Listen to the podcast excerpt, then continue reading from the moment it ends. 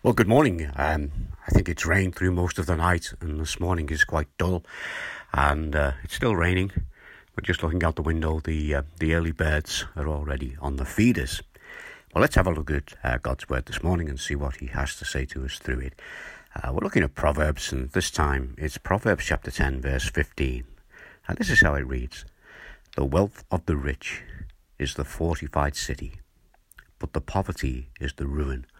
Of the poor. You know, these proverbs, they're short and they're there for us to maybe remember and think about and apply. And I must admit, I've thought quite long and hard about this one and uh, wondering how to approach it. But I've been thinking that, well, these are the proverbs, the sayings of Solomon. So we need to understand a little bit about Solomon and his lifestyle and the time in which he lived. You know, the Bible doesn't glorify wealth or belittle poverty but it does recognize both, and also it recognizes the benefits and shortfalls of each of them. So, King Solomon, the writer of these proverbs, he had great wealth, and he was wise, and he was wise to use part of his wealth to fortify and protect his cities. But his real confidence is in God.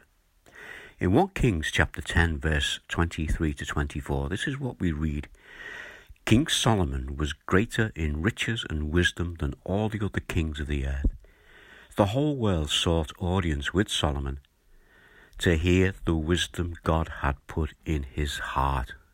See, even they recognized where Solomon's real strength came from. And we can read about the visit of Queen Sheba. This is in 1 Kings chapter 10, verse 9.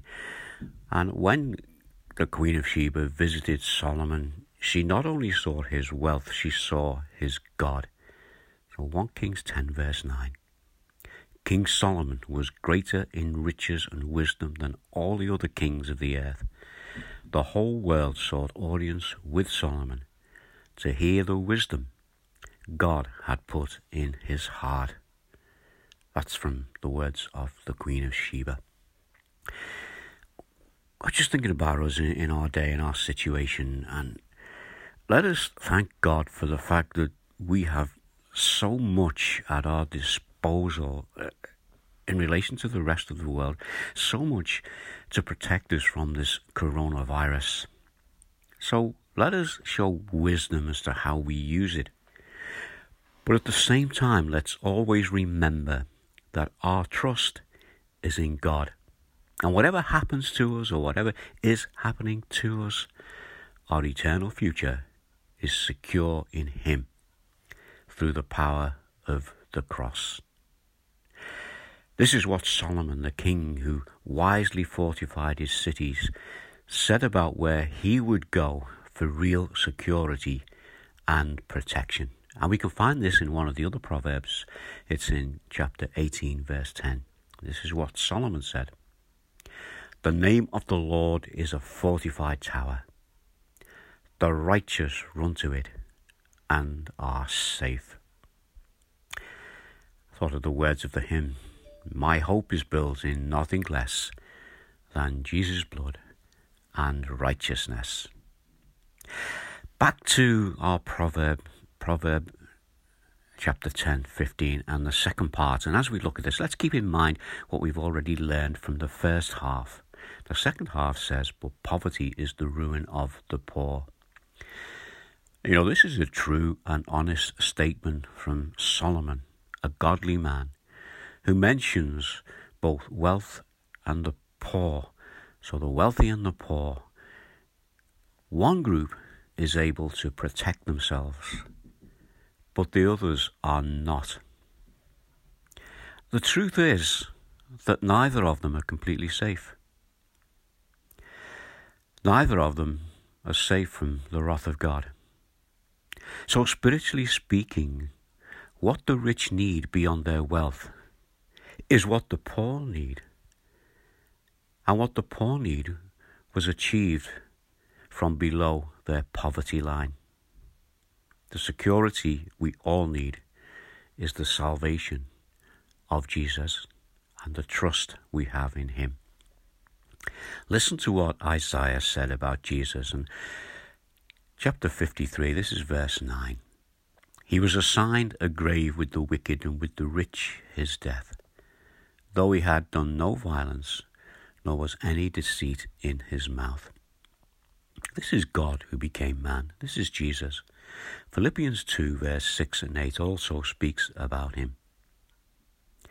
Who, being in the nature of God, did not consider equality with God something to be used to his own advantage, but rather he made himself nothing by taking the very nature of a servant, being made in human likeness, and being found in appearance as a man, he humbled himself by becoming obedient to death, even the death on a cross. The wealth of the rich is their fortified city, but the poverty is the ruin of the poor. But whatever we find ourselves in, we all need that real security that we find only in Jesus. So let us pray. Our Father, we thank you for these few words that have drawn us to you this morning. And we just pray for us, whatever our situation might be, whatever group we fall into, we know that you are there with us and for us. And our Father, we pray that you will strengthen our trust and our faith we have in you today, whatever this day might bring whether it brings us joy or sorrow, whether it brings us worry or pain. Our Father, we just ask that you draw close to us and be with us this day, this day that you have given us. Let us praise you and thank you. And we ask these things in the precious name of Jesus. Amen. How about a hymn? No, I'm not going to sing, so you're okay. But sometimes these hymns, just the words to read as poetry, can mean a lot to us. Listen to this one. Down from his glory, ever living story, my God and Saviour came, and Jesus was his name. Born in a manger, to his own a stranger, a man of sorrows, tears, and agony.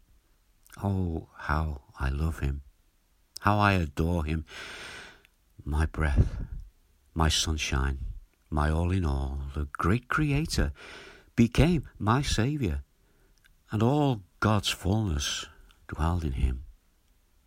What condescension, bringing us redemption, that in the dead of night, not one faint hope in sight, God gracious, tender, laid aside his splendour, stooped to woo to win, to save my soul. Let's all say amen to that as we go forward today. And again, I'll be back tomorrow and I'm just looking out the window again. And there's another flock of, flock of uh, starlings this time. And there's one uh, ringed dove, ring, a lovely looking uh, like turtle dove. And they're all feeding together on the feeders. Isn't that great? Anyway, enough of the weather and the nature watch. Uh, let's just keep in mind the things that God has said to us this morning through His Word. God bless you all. Bye now.